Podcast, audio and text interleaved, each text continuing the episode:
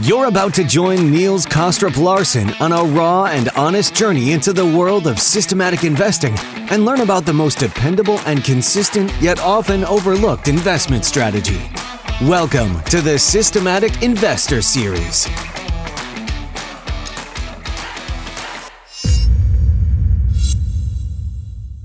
Welcome back to Top Traders Unplugged, where each week we take the pulse of the markets from the perspective of a rules based investor. It's Alan Dunne here again, sitting in for Niels for the final time this week. Uh, Niels is back next week. And this week I'm delighted to be joined by Rob. Rob, how are you? Good to see you. Uh, I'm well, thank you. It's, I think it's been quite a while since I've been on, probably since maybe June. So back then it was sunny and warm and nice, and now it's cold, wet, and miserable. So, uh, you know, that's the way it goes, I guess, with the with the English weather. Winter is creeping in, but you do have the prospect of England in the Rugby World Cup to, to warm the heart and uh, uh, give you something to look forward to the weekend, I guess. Well, that's right. I mean, by the time the listeners are listening to this, they'll probably already know the result. But um, yeah, England England are lucky in that we're the only only team from the, the so-called home nations to have stayed into this stage. Uh, we did have quite a lucky lucky win last weekend, to be fair, and uh, I think we're going to have to do pretty well to beat our opposition this weekend. But, but fingers fingers crossed anyway. Yeah, fingers crossed. Yeah. England played the world champion South Africa. So yeah, that's fairly yeah, formidable. Not, yeah, not going to be an easy match. And all credit to Ireland last weekend; they played really well and came really close to, to, to going through against you know really top class opposition. So yeah, yeah we'll see how it, was, it goes. Uh, I was in Paris, so it was it was fantastic. Oh wow, yeah, yeah, fantastic. But um, we could we we need a whole podcast to dissect the reasons for Ireland's. Uh, uh, repeated exits at quarterfinal stage. But no, yeah. Ireland played really well, and New Zealand yeah, yeah. Were, were, fantastic too. So uh, yeah, all, the, all the quarterfinal matches were, were really good, actually, really really close. Yeah, yeah, yeah. No, really looking forward to that now this weekend as well. Um, so yeah, it's been a while since you've been on. Um, what's been on your radar since the summer?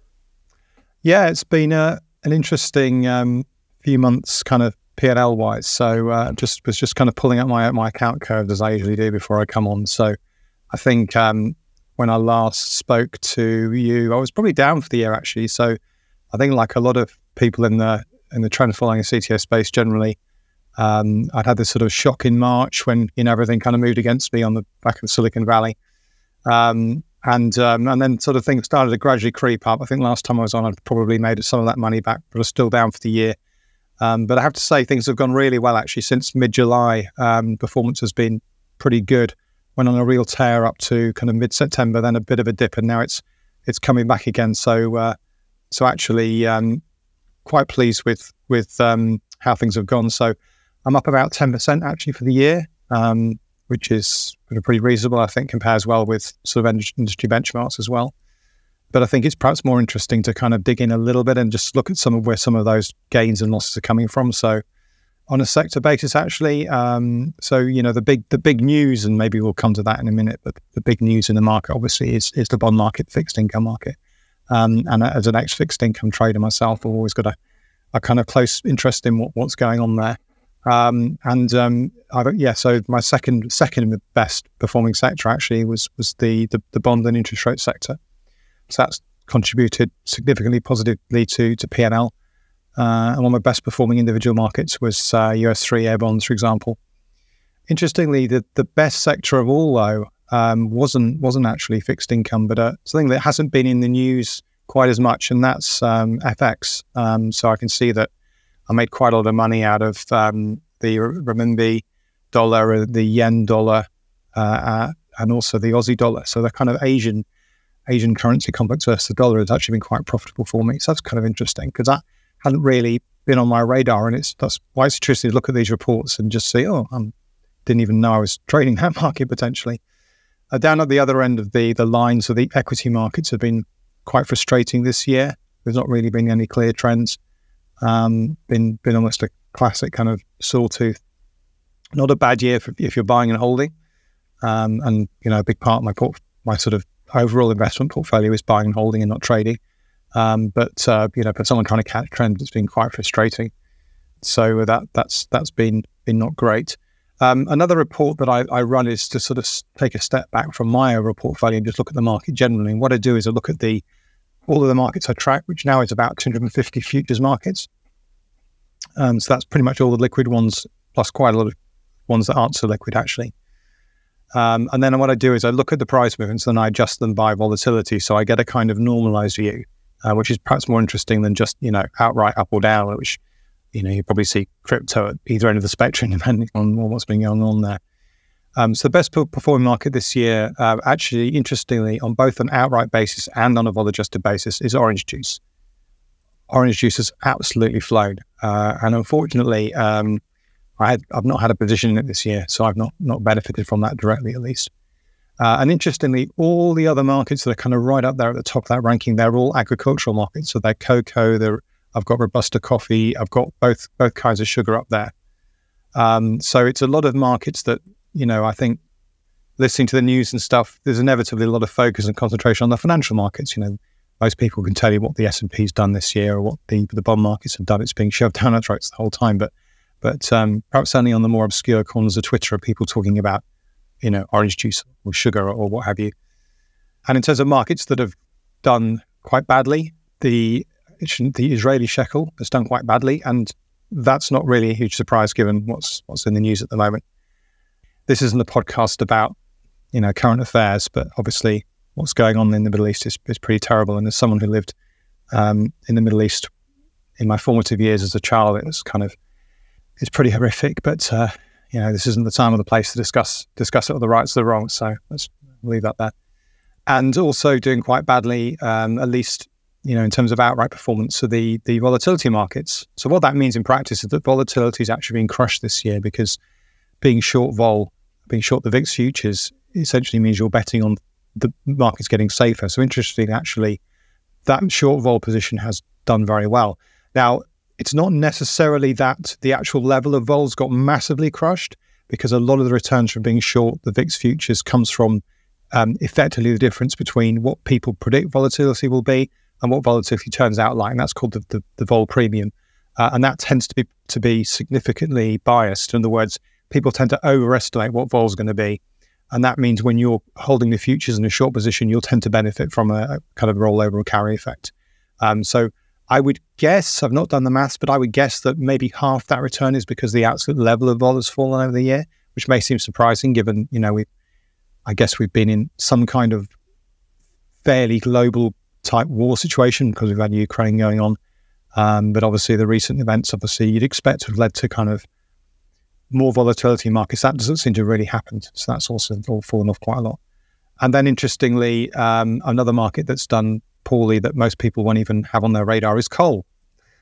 And interestingly, it's actually Newcastle coal, and I'm actually going to Newcastle for a few days um, uh, this weekend for, for, some holiday. So, a bit of a coincidence there. So, uh, so that's interesting. Chance to, uh, to to to get the local perspective on the coal market. exactly. Yeah. Uh, one one more thing, very quickly, that I like to do is just look at my overall market positioning, um, which kind of is is to me sort of interesting. So, I'm still substantially short the bond market. Um, as, you, as you expect, that's my biggest single position. And I'm short US 20 years, I'm short bonds. But I do have some other positions in there. So um, I've still got some of those currency positions on. So I'm short Swissy, dollar, yen, and also pound, I think. Uh, is that a short position or a long position? Uh, yeah, it's a short position. So I'm not being very patriotic, although I am supporting England in the rugby. I'm actually betting against the pound at the moment. So, you know, that's interesting.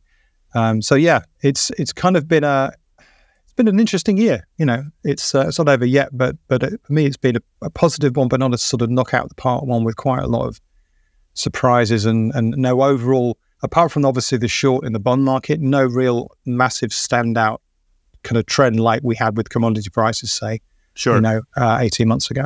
And when we look at the industry, just to recap, quickly on industry performance. Month to date, slightly negative. SocGen CTA down 90 basis points. SocGen trend more or less flat, down three basis points. And short term traders up 22 basis points. And then year to date, SocGen CTA up 88 basis points. SocGen trend up 92 basis points. And SocGen short term traders down 1.72%. So, you know, as a as a as an allocator, you know, when you're speaking to a manager and you hear they're up 10 in a year where the industry is flat, you'll always go, well, what are you doing differently? Or what's, what's your perspective as to why this environment is favouring your uh, uh, well, program? the, the first thing to say is obviously I'm, I do not accept outside money. So yeah. sorry, sorry, I, I, I, can't take that call from the allocators. Although I might I might let them buy me dinner before breaking the bad news to them. Um, well, the, the yeah, classic I mean, response that you would normally say was, "I don't know what everybody else is doing," but you probably do have a pretty good idea what everybody else well, is doing. so I guess there's a number of different answers to that question. One is, and the, the most honest answer is, you know, performance on a year-to-year basis is luck. You know, over short, relatively short periods of time. Um, I, I track, I've tracked my performance since I began trading my own money, which, and it, it's terrifying to say this, but it's about nine and a half years now, actually, um, since I started trading my own money in this little futures portfolio, uh, stopped trading institutional money. Um, and I do pretty well versus the, the, you know the indices, probably a bit ahead of them. Um, but that does mean on a year to day year basis, I could, could there could be a huge difference. And there's been years when I've done much worse than the index, and years when I've done much better. Um, the other thing is, I'm, I'm, you know I'm probably less of a pure trend follower than a lot of people. Um, so um, you know I have quite a lot of other signals in my portfolio, um, and what that will mean is that in a year when trend just blows the doors off, I will tend to lag. Um, and in a year when trend isn't doing so badly, then all the other stuff in my portfolio, you know, I'm still probably a 60% trend, but you know that other 40% will help kind of push push everything up, so it sort of smoothens out a bit. And is that if you look at your P&L attribution? I don't know if you have it. Is that what you're seeing? If you look at it by different uh, trading strategies, it's a non-trend uh, doing well this year. Um, that's a report I haven't run recently, but but I um, I would that would be my my expectation. Guess, yeah. Yeah, yeah. Because as I said, if you look across the markets, there's nowhere really where you can, apart from bonds, where there's been a really clear trend, and it's quite hard to make money shorting bonds um, because the because the yield curve is still upward sloping um, enough. The carry the carries against you, um, so so it's not you don't make as much money shorting bonds on the way down as you do being long bonds on the way up. Um, so, but that, you know, apart from that, you, as I say, you know, equities, there isn't really anything there. A few commodities have done really well, but it's not like the whole commodity complex. It's very been very selective. So, um, it's not really a surprise that, to me that it's been a, a, difficult year for trend. And I would be surprised if, you know, the trend following part of my portfolio was doing amazingly well. Um, my, my very strong intuition is is that it's mm, mm, the other stuff that's helping.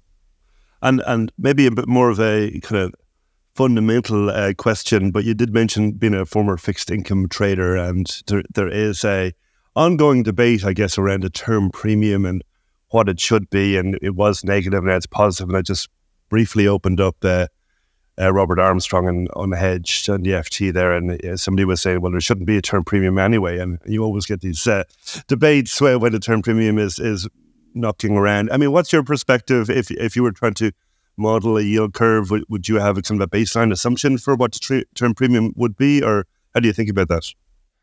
I mean, I, I guess the thing is about the any kind of risk premium is it's very easy to say that. So I disagree that there should be no term premium. It's very, you know, it's common sense there should be term premium because, um, you know, it's putting on my economist hat for a second. You know, people have a preference for liquidity, so they they like to have money now, and if they're going to, you know, lend lose money and have it back in the future, um, then to me, the further in the future that is, they're probably going to want to have a higher reward for that risk. Now, of course, there are technical reasons why, for example, when you get quite a long way out on the yield curve, particularly in, say, um, you know, in the UK, there are technical reasons why the yield curve then tends to become flat or even inverted to do with the long, basically pension funds hedging long-term kind of maturity uh, risk. Um, but, but you know, and, and I guess intuitively you're like, well, if I'm going to lend money out for 10 years, does it really matter if it's 10 years or 20 years? It's still, you know, a long way in the future. But, but to me, you know, if you're going to lend your money out for two years rather than 10 years, there should be a term premium there.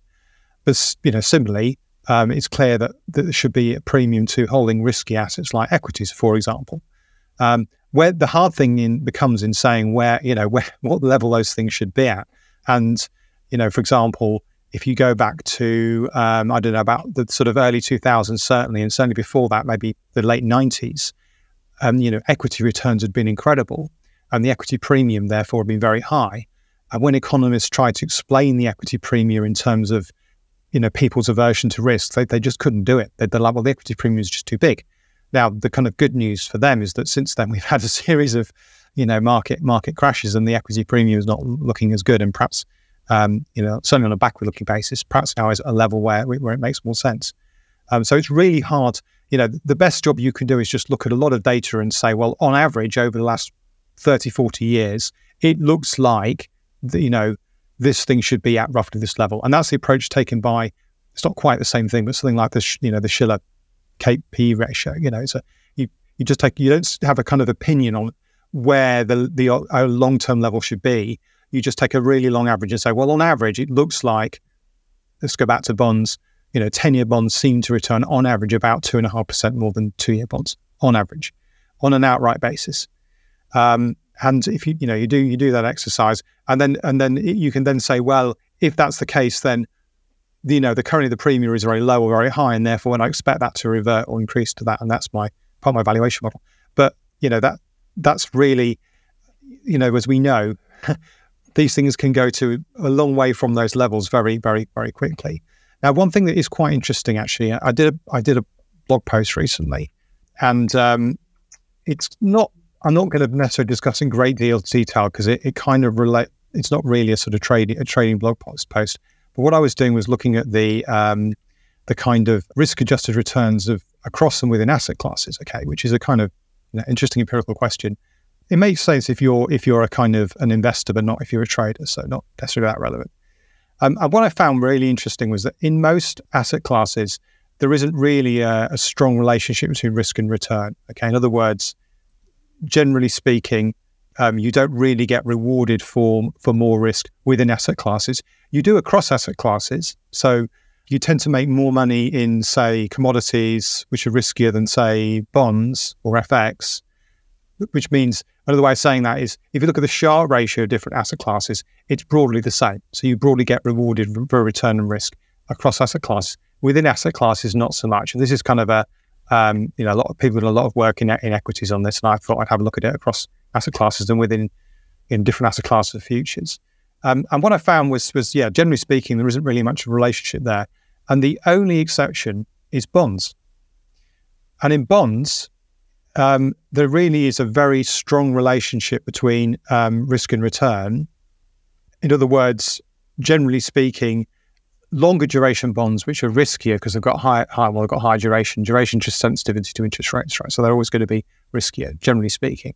High duration bonds earn more than lower duration bonds, and on a risk-adjusted basis, if you look at the Sharpe ratios, they're fairly similar. Um, so, so that and that, but that's a, something that's almost unique about the asset class. Um, so it does like look like in bonds, the kind of evidence for there being some kind of term premium, you know, over long periods of time, is is fairly solidly there. I would say.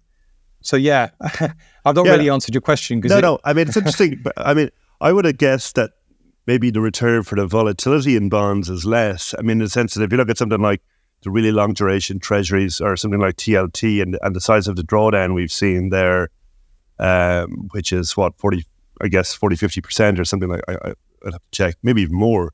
Uh, and the volatility there is, is certainly as high as equities I think, if not higher at time. I mean, I, am not sure what it is over really long periods, but but I would have thought that the returns are obviously not as high as equity. So, uh, but um, but then bonds are kind of an unusual asset in the sense that the more they sell off, the the you know the future returns then look more attractive. So they're well, that's um, different I mean, that's, to other that, strategies. Yeah, that's supposedly true of equities yeah. as well. It's just that the maths isn't as obvious, right? I mean, yes, you know, exactly. Yeah, yeah. you know, but uh, uh, so in reality, it's not that bonds are an interesting kind of asset. It's more that bond and equity investors think differently. That, yes. that's kind of the way I think. I guess it. so. Yeah. yeah. Um, now, just just to go back to what you said. Now, what's interesting is I'm looking at this graph more closely. And actually, that relationship I described does seem to bend to break down beyond about 10, 10 20 years. And as I said, uh, you know, right at the start of the discussion, weird things do seem to start happening at the very long end of the yield curve. So it's it's a quite a strong relationship. So if I look at the the, the returns for you know say US twos, fives, tens, and twenties, there's pretty much a straight line there. You do get seem to get rewarded pretty pretty consistently for for the additional risk you're taking on. But then if I look at 30 years, actually they do they, they do worse than than five years. You know, so I don't know. I mean, there's a lot, an awful lot of caveats to this kind of analysis. One, one is that you know the, the lengths of history are different for each of these instruments because the the futures haven't been around as long. So I'd need to dig in more and see if there was an effect there. But you know, generally speaking, I would say that you do seem to get a, when I've looked at this in more detail, uh, and this is a while ago now. This is like ten years ago, so there's more data coming to the data set. But generally speaking, there does seem to be that shorter duration bonds on a Sharpe ratio basis do a little bit better than longer duration bonds. And, and as I just said, very long duration bonds, you know, do seem to be not a very good way of, of accessing interest rate risk because you just get a lot of volatility and not much return. So. Well, I guess that might make sense. I mean, in terms of obviously with the long duration bonds, historically you've had that positive convexity, and uh, you know, so so you have that nice property that uh, there might be that uh, desire for people to hold them in their portfolios, which would justify a lower Sharpe than, than the lower duration bonds. Wouldn't that be reasonable? Yeah, I mean, I one thing I always I found interesting the you know was why three two three years ago it was only like I don't know the Austrian government that was issuing hundred year bonds. Well, yes, yeah. I mean, that was the trade of the of the millennium, right? You know, um, I don't know, and I mean the the UK government, say for example, compared to some you know say the US do issue longer duration bonds then and um, you know therefore again their, their funding cost is kind of locked in for longer. But why you know why we weren't just pushing out 30 40 50 100 year bonds people would have been buying this paper. And you know the, the people stupid enough to buy them would now be sitting on you know 8 70 80 90% loss. Um, but the government would have locked in cheap funding for for five or six generations. But anyway that's Missed another story. yeah, yeah. yeah.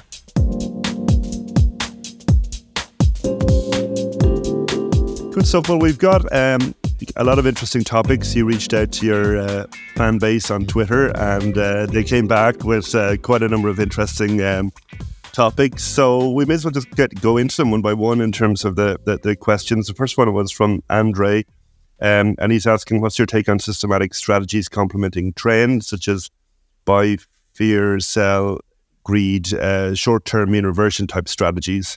Um, to fill the potholes in the equity curve. He said Alan and Nick talked about this uh, last week. Um, so yeah, I mean, it's the, the, general point about, and I guess as you say, you've got them in your own portfolio.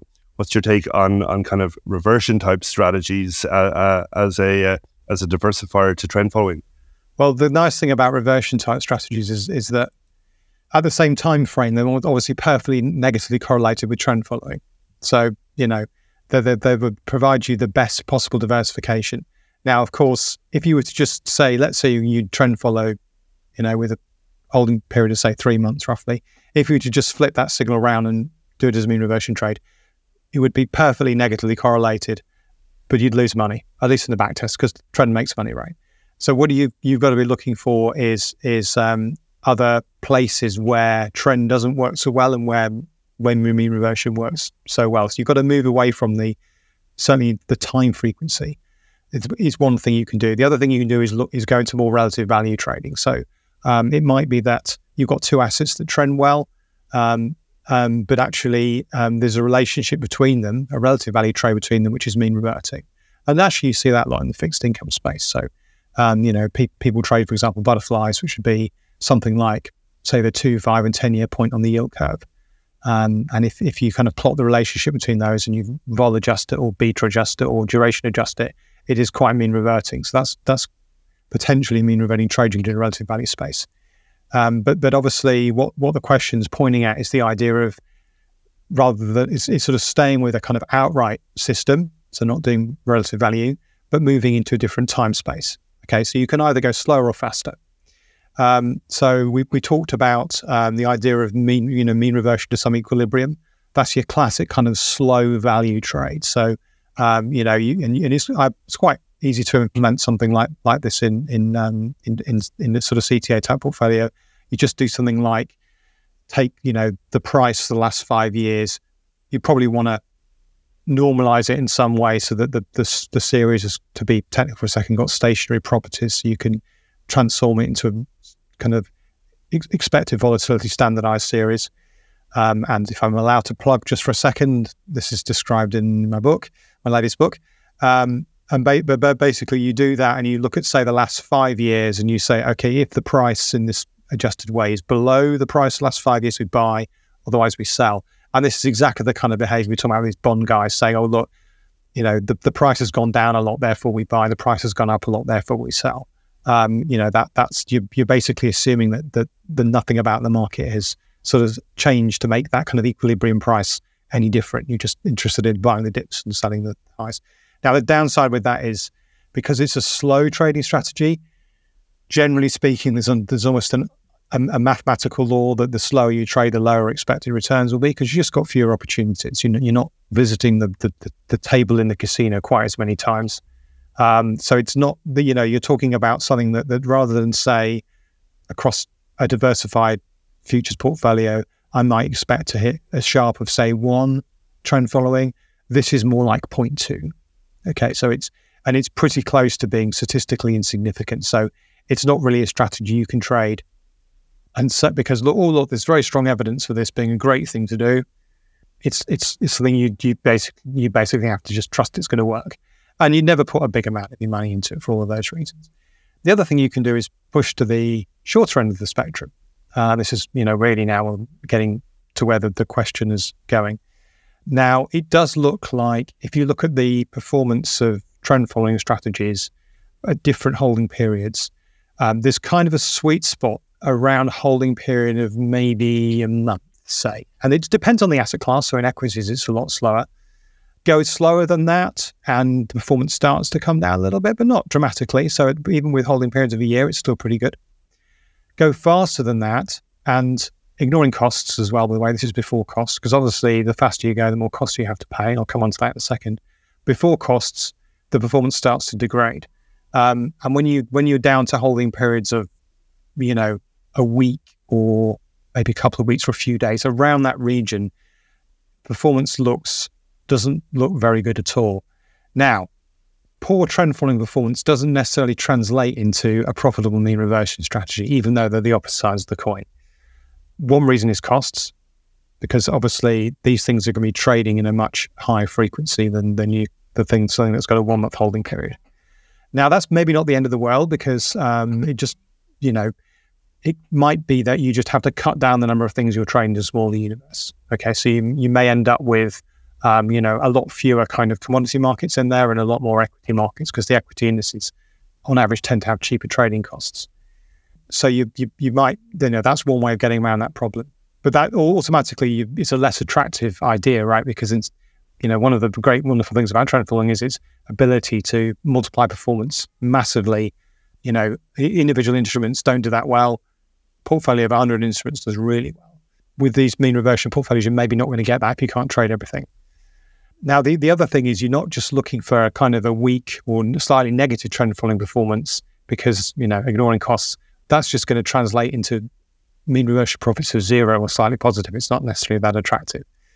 So you you know, but you need to you need that the market doesn't need to just kind of the of trend following doesn't just need to kind of decay to nothing as you go faster. It needs to actually go negative and negative enough to pay for trading costs and to become an, an attractive proposition. I've done a lot of research on this, but I have to say more in the theoretical sense. So I've not never had the um, never quite got around to yet implementing a, a sort of super fast trading strategy myself. So what we can do is say, well, we know this there's something that definitely works as a mean reversion strategy, and that's high frequency trading because you, you're basically hoping to buy at the bid, sell at the offer, and just do that 100 times a second all day, every day.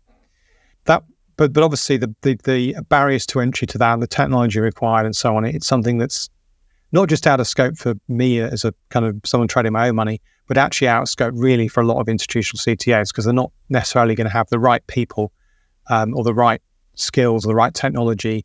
And if they do want to get into that business, they're going to have to make a huge investment.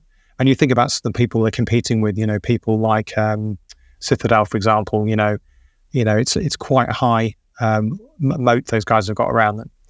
Um, I mean, start there are startup HFTs that do well with limited amounts of capital, but again, that's the key thing. It's limited amounts of capital. You know, if you're a billion dollar CTA and you can trade 10 million of that as HFT capital, is it really worth it? You know, it's not going to move the needle, even if in its isolation, it's a highly profitable strategy. So looking to go a bit slower than that. Um, so I did some analysis really, and I found, for example, that um, if you look at something called the autocorrelation of returns, so this is just a fancy way of saying, if okay, given what the return was one period ago, what is the period correlation between that and, and the correlation now? And if returns are positively correlate autocorrelated, that you know that means, for example, if the price went up last month, then it's more likely to go up this month. Well, I've just described a trend following strategy, basically. So you know that, well, that's the sort of thing we're looking for. Um, the autocorrelation of um, futures returns um, for sort of one to two hours is quite strongly negative. So that's indicative that mean reversion will probably work well at that fre- at that frequency. And then there's effectively it kind of looks quite gets a bit worse and worse, and then it's you know meandering around, and, and it you know the, there are times when it's more weakly negative. So again, something like three four days it looks okay, and then as we know, when we get up to two weeks, one month, the trend follow is working, so the autocorrelation has gone positive. So it looks on paper like real, you know, stuff that for me is very short term. You know, like obviously as a high frequency trader, an hour is like an, an eon. You know, but but for me, that's just is insane. Seems insanely quick. It looks like mean reversion would work very well there. I have done some work showing mean reversion well works pretty well for the sort of five six days as well. But it's much harder than trend following. So we've discussed costs. That's one reason why it's much harder. Um, and there are things you can do with your execution strategy to try and um, reduce your costs, but they aren't. They, you know, they're more difficult. From a kind of operational and technological point of view, it's much harder. Um, and the other thing that, that may not be so obvious is actually risk management mean reversion strategy is also much harder. Because one of the nice things about trend following strategies is they kind of do their own risk management. So, you know, you you you you get into a trend, and then there's two main ways people tend to play it. One is to put a stop loss in, but I say, you know, I don't need a stop loss. I just wait for the trend to reverse itself and close my position and get into the new trend on the other side. Um, you can't really do that with mean reversion because if you get into a mean reversion trade and it then moves in your favor, well, you're going to close the position at some point because you've reached the equilibrium. If it moves against you, your mean reversion formula says, "Oh, buy more. This is great. Let's have more of this. You know, let's let's just just fill our boots." Um, and that's just obviously not necessarily a great thing to do because if the market keeps moving, you're going to get murdered. So you probably do need an explicit stop loss in that situation. So for, for me, for me, that becomes, and then you get into this this sort of slightly tricky situation where you've got this extra parameter you've got to calibrate, and you you've got to, you know, the thing is, it's already well worth to say, oh, well, I'm going to close a trade now, but then when do you reopen it? You know, you've got to wait because it looks like it's a great trade now. So do you wait for the price to move one cycle back in and out? it gets really, really complicated and much harder to backtest and not very over parameterized. So um, it's it's um, and there are ways around that, and there, there, are things I've looked at. Are things like trend following filters as uh, as an alternative to stop losses that, that work pretty well. But yeah, so it, it's kind of something that I like the idea of, but for me personally, I know it's going to be quite a lot of work. I'm not sure that the extra turn's worth it. Um, very quickly, something that's much more promising though is using these kinds of very short term signals as some kind of overlay to your execution. So, in very simple terms, the way that might work is this. Suppose that you think that um, prices uh, mean revert on, say, a daily basis, and you've got a daily trading system. Something you can do that's really simple is open up the, up the market in the morning. Let's say your daily system wants to sell. Well, you'll only sell if the price in the last day has changed in accordance with the mean reversion system. So you're never actually trading the, the mean reversion system, the short term system outright, which would be too expensive, but you you use it as, a, as an overlay to your trend flow system. So that's another way to use it. Yeah.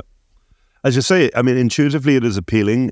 I mean, things like overbought, oversold, I mean, that, that would have been the classic kind of technical perspective, you know, trading with a trend and then looking for signs of trend exhaustion and looking at momentum indicators and things like that presumably you haven't found anything in that domain that has, has worked. I mean that that that's a whole a whole kind of part of of, of the um, trading world that I, I, kind of stay away from, to be honest, because it a lot of that stuff's very very you know sub- subjective. Um, uh, uh I tend to fall that most of these these indicators fall into one of three camps. They're either basically doing the same as something I already use, but but in a slightly more woolly way, um, or they they just don't work or they're subjective. So yeah, um, I, I, generally wouldn't. I generally stay away from that stuff. That doesn't mean to say it doesn't work. It's just just not my expertise. And, and obviously, as you say, with respect to kind of the the longer term reversion, I mean, you do see that a bit uh, in terms of even more fundamental oriented. You know, you touched on currencies and the yen. Obviously, a lot of people saying that the yen is very undervalued. So, you know, if you had a multi system uh, multi-strat, presume you would still be short the yen on a trend basis, but then I guess you would start to balance that with more long yen positions. But as you say, then how do you how do you risk manage that? Uh, uh the further it goes, the, the, more value there is there. So I guess um, there, there's probably a sizing element. I guess you presume you would never run these on a, on a kind of an, a, an equal equal risk allocation basis. It, no way. I mean, yeah. I do actually have a. I don't have the short term stuff. I do actually have a long a long term kind of value type indicator on my system, but it's it's got quite a small risk weighting. So yes, it's it's at the moment it's probably buying a little bit of yen, but but it it's overwhelmed by the size of the position from my, my trend system and my probably my other systems as well. So so it's it's just moving the needle a little bit because yeah, it's such a weak signal and so hard to and also hard to risk manage. It's almost the worst possible thing you can trade. I believe it deserves a small allocation because of the negative correlation, but it doesn't make any sense to make it 50-50, as you say. Yeah. Okay, fair enough. Um, we'll move on to the next question from Harry. It's around medium and high frequency trading strategies. And he says uh, medium and high frequency trading strategies can presumably achieve much higher Sharpe ratios than lower frequency strategies employed by CTAs. So, can you speak about the lure of high frequency strategies for traders with modest capital uh, and how much research have you done? So, you've talked a little bit about that, but maybe just um, focusing particularly on, I guess, all of the different uh, types of strategies, including trend on, on short term time horizons. Yeah. So, um, Harry's Ryan, I did, I did brief say already that, that the more times you get to visit the, the, the casino, the more money you're going to make, as a rule of thumb.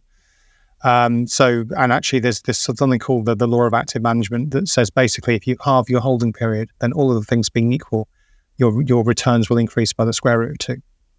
So that means if you go from say an average holding period of a month, which is about four weeks, down to a week, then you you you in theory your returns could double. Now there's an awful lot of a lot of work being done by the words in theory there. So obviously costs we've talked about already.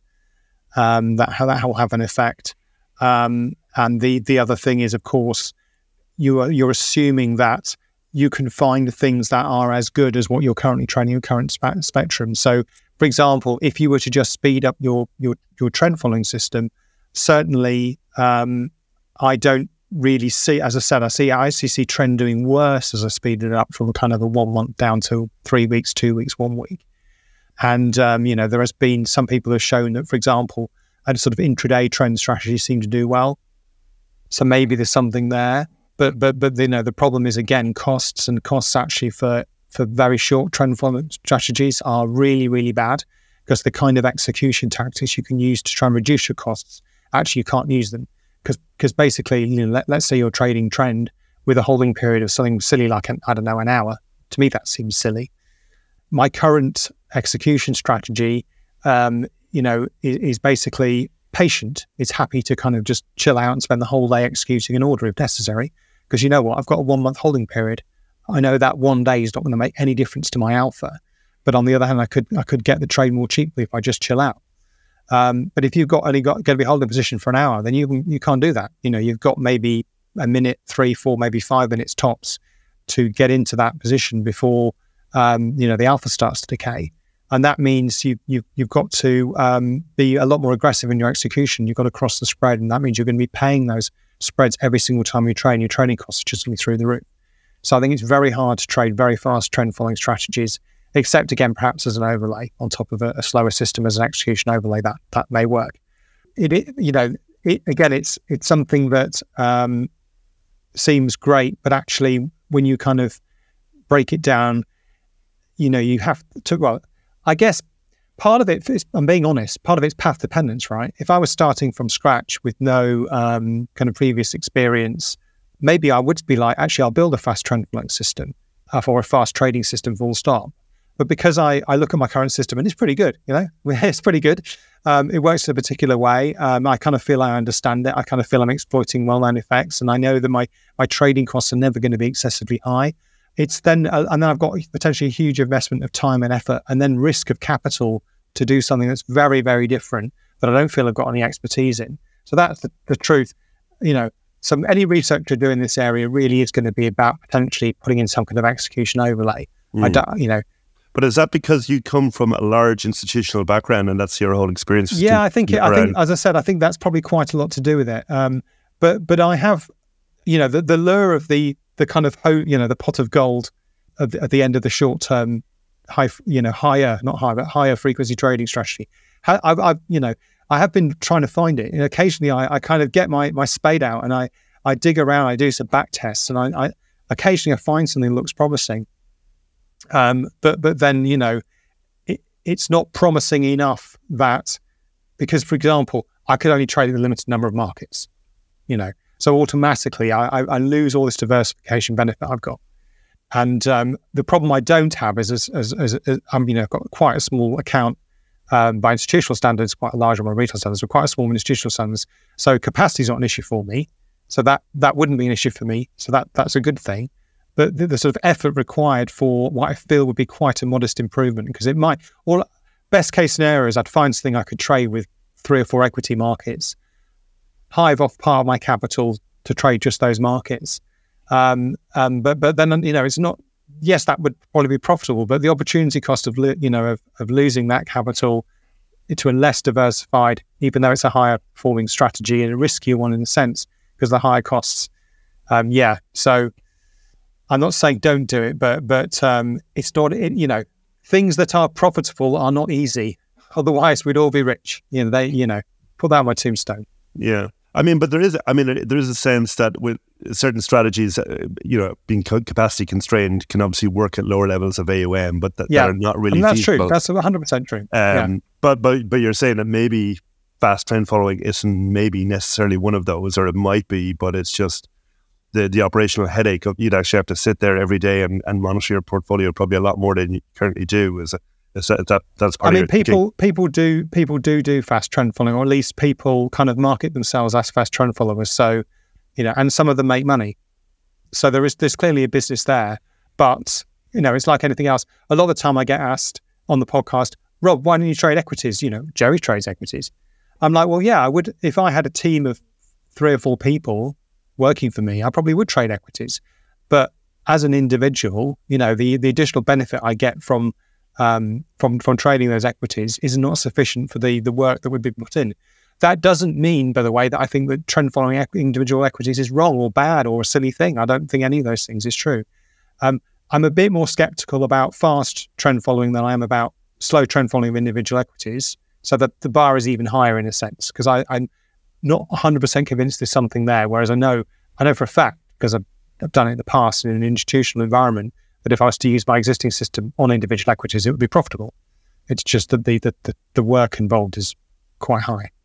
So, what would you say is the the advantage if you're trading, say, a million dollar account versus a billion dollar account? What are the things you can do at the million or maybe the ten million a dollar? Is it having a larger risk position in some of the smaller markets. Would you, is that the big advantage? Would you say for the smaller account? Or I would or say one? that yeah, that's definitely one of the big advantages. So when I was you know trading AHL, it wasn't it wasn't a, it was a thirty billion rather than a one billion account.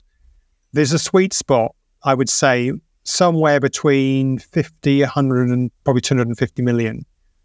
I would say, because my my problem is I can't trade everything I want to trade from an, because of account sizing, because of position sizing, right? So you know, you go down to the extreme level where you've just got a thousand dollar account, you can probably only trade a couple of instruments that have a low enough, you know, margin requirement to trade. As you get more money, things improve because you can add more and more instruments. That's great. Um, somewhere around 50 million, you're probably able to take a position in at least a one contract or a two contract position in pretty much every liquid futures market in the world. That's great and you can you're you're you're you're unconstrained in terms of your allocation. So you can allocate just as much to cheese as you can to S and P 500. As you go from 50 to 250, that equation doesn't change that much. So you maybe can't put quite as much in cheese as you can in, in S&P 500 when you get to 250, but it's not really enough of a difference to make a material difference. Then on the journey between 250 and 30 billion, you move you can no longer put have an unconstrained approach capacity wise to alloc- to risk allocation so when you get to 30 billion you're going to have a lot more in S&P 500 than you are in cheese and that isn't because you, you think S&P 500 is a much better market than cheese. It's purely a capacity issue.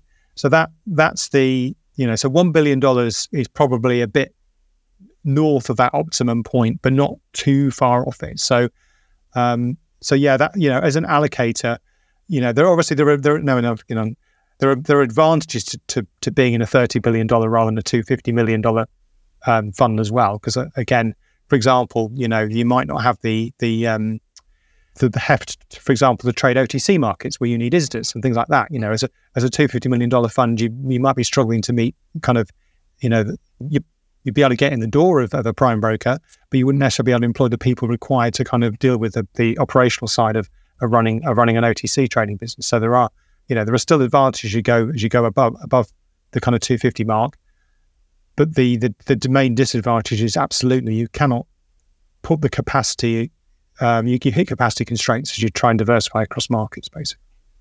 Makes sense. Um, okay, we'll move on to the next question from Ravi. Uh, can you please talk about techniques to prevent overfitting of a strategy? Is it possible to quantify fitting of a strategy to data? And more importantly, how can we detect overfitting? Uh, and then separately, how can we measure the robustness of a strategy? So what's interesting about about Ravi's question is actually he's put scare quotes around every other word. So he said fitting, he's put fitting in scare quotes, and he's put detect in scare, scare quotes, and he's also put robustness in scare quotes. And I'm wondering whether whether this is because he doesn't believe that that these things exist, or or, or whether he's not sure of the, the, the terminology. But anyway, that's quite funny.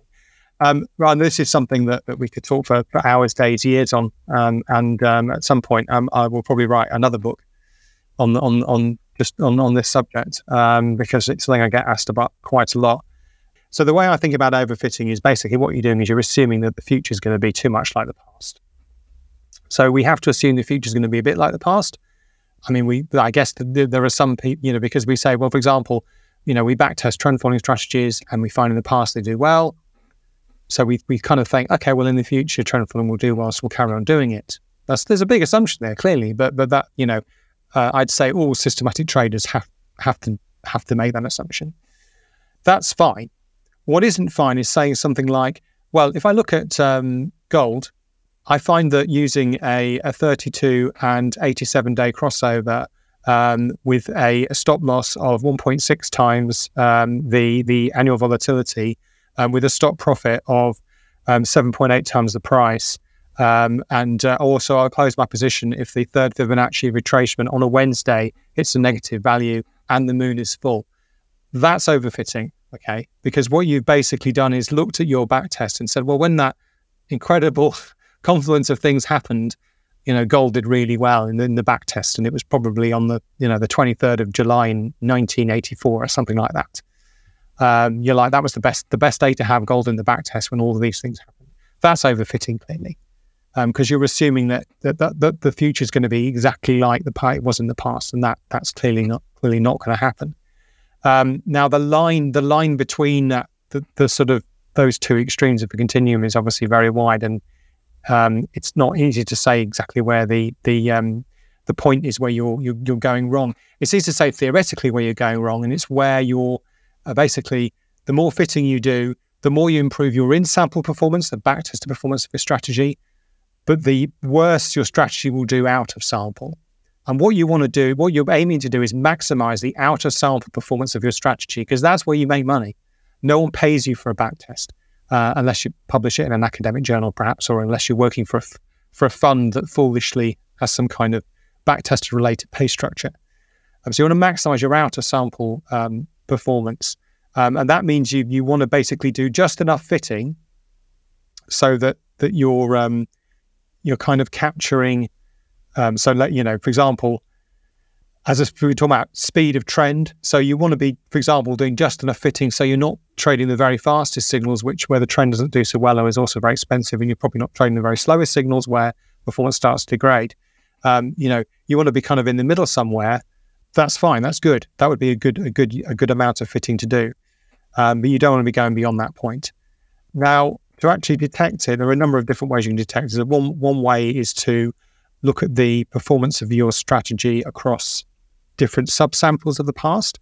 And you can either literally do that by saying, well, how did it do in the 1980s? How did it do in the 1970s?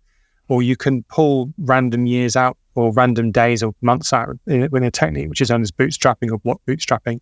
And you can what you basically do is look at the, the distribution performance of your strategy across those the, the different let's call them alternative histories. Okay.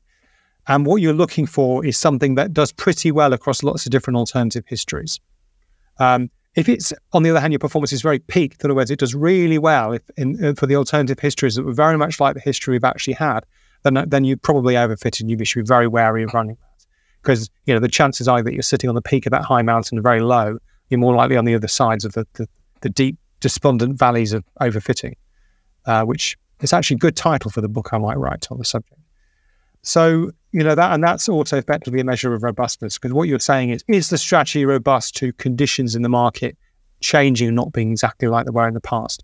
And there are you can you can take things further. So, for example, you know a, a lot of people, um, interestingly, you know 10, 10, 12 years ago, um, a lot a lot of people were saying, well, we don't think that CTAs are going to do very well when interest rates start rising. You know, when that starts happening, and it took many years, many years for that to happen and and the you know the reason being that you know a lot of performance has come from being short bonds, and it's hard to make money.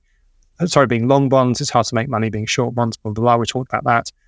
Um, so one one thing I actually did as a, an exercise was to look at the the conditional distribution of returns of the strategies, conditional on what interest rates were doing, whether they were low, whether they're high, whether they were rising, whether they're falling, um, and basically, if if the, our strategies had not been robust, we'd have seen a you know an amazing performance when interest rates were falling, you know. Um, as it was, the distribution of returns between those different environments was actually fairly stable. It was a bit better when interest rates were falling, but it wasn't like terrible in the other states. And that that hopefully gave um, people confidence that, um, you know, when interest rates start rising, CTAs could potentially do still carry on doing well.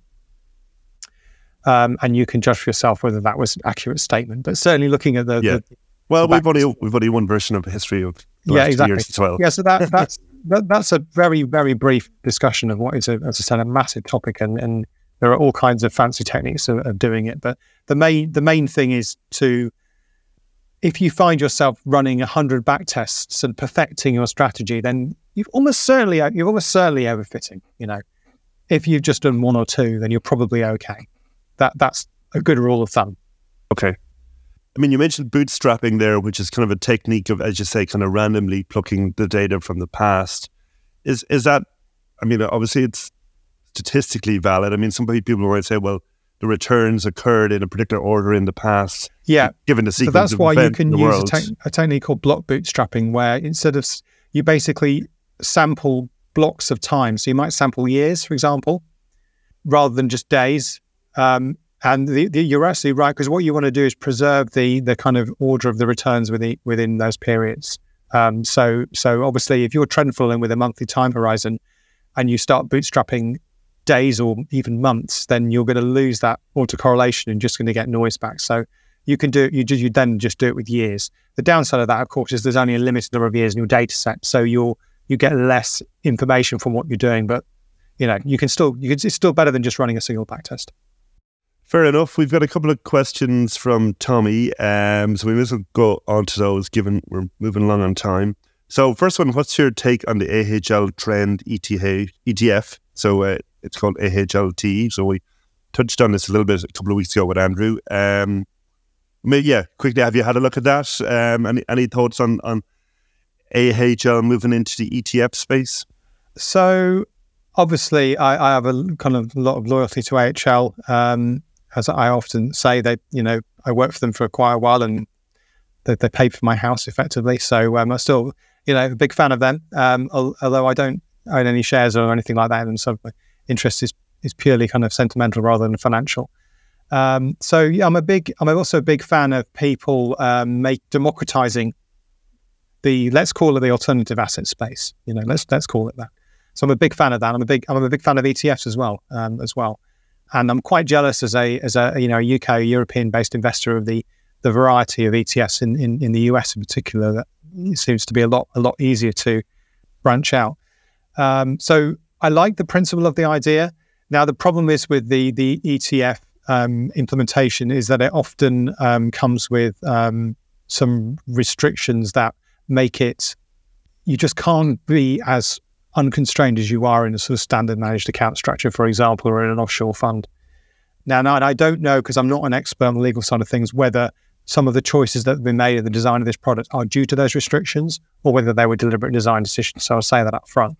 So with all that in mind, um, so the expense ratio is, uh, I think it's uh, about I think it's 95 basis points, which is okay for, for an alternative beta fund seems pretty reasonable. And obviously, it's that's probably cheaper than investing in in a you know in, in a sort of classic hedge fund structure. The, oh, I should also declare an interest in that one of the portfolio managers is an old colleague and a very old friend of mine. So uh, I, I, should, you know, obviously bias there as well. Um, it doesn't seem to have many instruments inside it. Um, so looking at the material I'm looking at, it has 20, it has 20. To me, that feels low. Um, as I said, one of the big advantages for diver- for the trend following universe is diversification. 20 to me seems on the low side. So that that's my main kind of bugbear with this product. And as I said, that that may be a legal regulatory compliance issue as to why that that's there. Otherwise, yeah, I'm, I'm just I'm a big fan of the sort of minimum account size to either trade your own portfolio or to in, even to invest in a say a diversified fund of fund of funds is quite high. I'm a big fan of something where someone can put you know five hundred dollars into something that's going to give them exposure to something they wouldn't otherwise have exposure to. So, if you were to guess, putting you on the spot here, you know what would be the Sharpe degradation going from the f- all bells and whistles diversified managed futures program uh, trading 200 markets with maybe trend and non trend down to a 20 market trend program? Um, it's going to be, I don't need to guess because I've done the analysis. So, in expectation, it's probably an order of magnitude of two. So, you you you would be cutting a, a like a one and a half Sharpe or a 0.75 Sharpe, something like that. Okay. But you still think it could be as high as 0.75 for the trend? Well, I, I mean, or, or, one to a half. That one to a half. Okay. Yeah, that's that's probably more realistic, actually. Um, yeah. So, um, so yeah, it's not it's not going to be, and of course, a lot of it's that's an expectation, right? So you could you could get lucky, and your twenty markets would be doing brilliantly. Um, but for example, let's this year, if one of those twenty markets was was orange juice, yeah, you, yeah, you'd sure. Look, you'd look amazing, right? You'd probably be doing better than the hundred asset portfolio. yeah, yeah, yeah. If you didn't have orange juice, and you were playing against someone who didn't have orange juice, you obviously in expectation you do you'd be doing worse. So on a year to year basis, there's a lot of luck involved as to whether you do worse or better with a bigger portfolio. But in expectation, I would say you're going to cut your performance by let's be generous between a third and a half. I would yeah. say. And is that the same? Like obviously we know with something like that. Presumably, launching an ETF, the idea is to have big assets, so it's always going to have you know more risk in fixed income and the, the liquid markets. Uh, so, given that you know that kind of in advance, does that tilt the number for even a little bit more? Uh, well, not necessarily. I mean, we talked we talked about. So, I mean, it's these alternative asset ETFs. I mean, obviously, it'd be amazing if it became like you know SPY and was, you know, whatever it is, a half a trillion dollars or whatever ridiculous number it is. Um, these alternative beta ETFs tend not to be, you know, that big. So Obviously, it'd be great for AHL as a business if it did become very big. That'd be that'd be superb. But um, even if it, you know, I mean, AHL is let's say I don't know the exact numbers because I don't not following the business that closely, but say it's a thirty billion dollar fund. I, you know, if, if they would do well to have a one billion dollar ETF in alternative assets, uh, you know, that's increasing their kind of market footprint by three percent. So if you look at it holistically, it's not really making a making a lot of difference that's this is an interesting kind of um, question we, that we that we used to discuss because actually, if you let's say that you're you've got a thirty billion dollar ETF and you're constrained in your allocation to say cheese, you launch a new small fund. Do you allow it to be completely unconstrained and say, yeah, you can have more a lot relatively a lot more cheese? Probably not much cheese in the grand scheme of things. Still a small fund. Yeah, I like cheese. That's why it's my favorite example of a market. But but um, you would still be, you, or do you say, well, actually, if we look at our portfolio holistically across all of our funds, then we we would really ought to have this, you know, the same quite small allocation to cheese because you know in our thirty billion dollars plus epsilon fund, that you know we don't want our market footprint in any market to be too big. Therefore, we should have a small allocation to cheese. Or do you do, essentially? Otherwise, what you're allowing is the people who are coming into the smaller fund, you're effectively prefer you're giving them preferential treatment effectively over your other investors for example. So, you know, th- th- that's not necessarily a kind of theoretical question. That's actually potentially a, a kind of business question or a legal question. Yeah. Okay, final one just to wrap up. We're up, up on time. Uh, from Tommy again, trend seems to be the perfect diversifier until it's not. in which scenarios do you expect equities and trend to be highly positively correlated? When equities are going up. exactly. I mean, yeah. Kind of. When CTAs are long equities. When, when, when CTAs are long equities, and where yeah. also there are other assets, you know, the, there are other assets which are um, have got strong trends and therefore are providing, you know, so it might be that, you know, let's make it really simple and assume you trade. Let's just make it super simple. I suppose you, you're a CTA and you trade just two markets, bonds and equities. You know, and you ask yourself that question. Well, clearly, it's going to be the case when um, equities are going up and bonds are going up strongly, and you've got position, long position in both, or when equities are going up and bonds are going down, you've got a strong long and a strong short position. It's going to be one of those two scenarios. And so, you know, it's not going to be the case when equities are going down and bonds are going up or bonds are going down. It's not be the case when, you know, most markets are kind of going sideways. Um, and th- this kind of com- comes back to um, what I was saying earlier about performance during the year and equities not being great. You might look at the year to date performance of equities and say, well, equities have done pretty well. CTAs on, on average haven't done that well. Um, but actually, um, you know, equities, that doesn't mean that equities have trended necessarily either. So it's not just that equities need to have gone up; they need to have gone up with a clearly clear trend. So, um, so yeah, I mean, if you're asking, if if Tommy's asking for some kind of like macroeconomic analysis, then he's, I'm afraid he's come to the wrong place. I'm just going to give you the kind of naive, stupid answer, which is when they're both going up.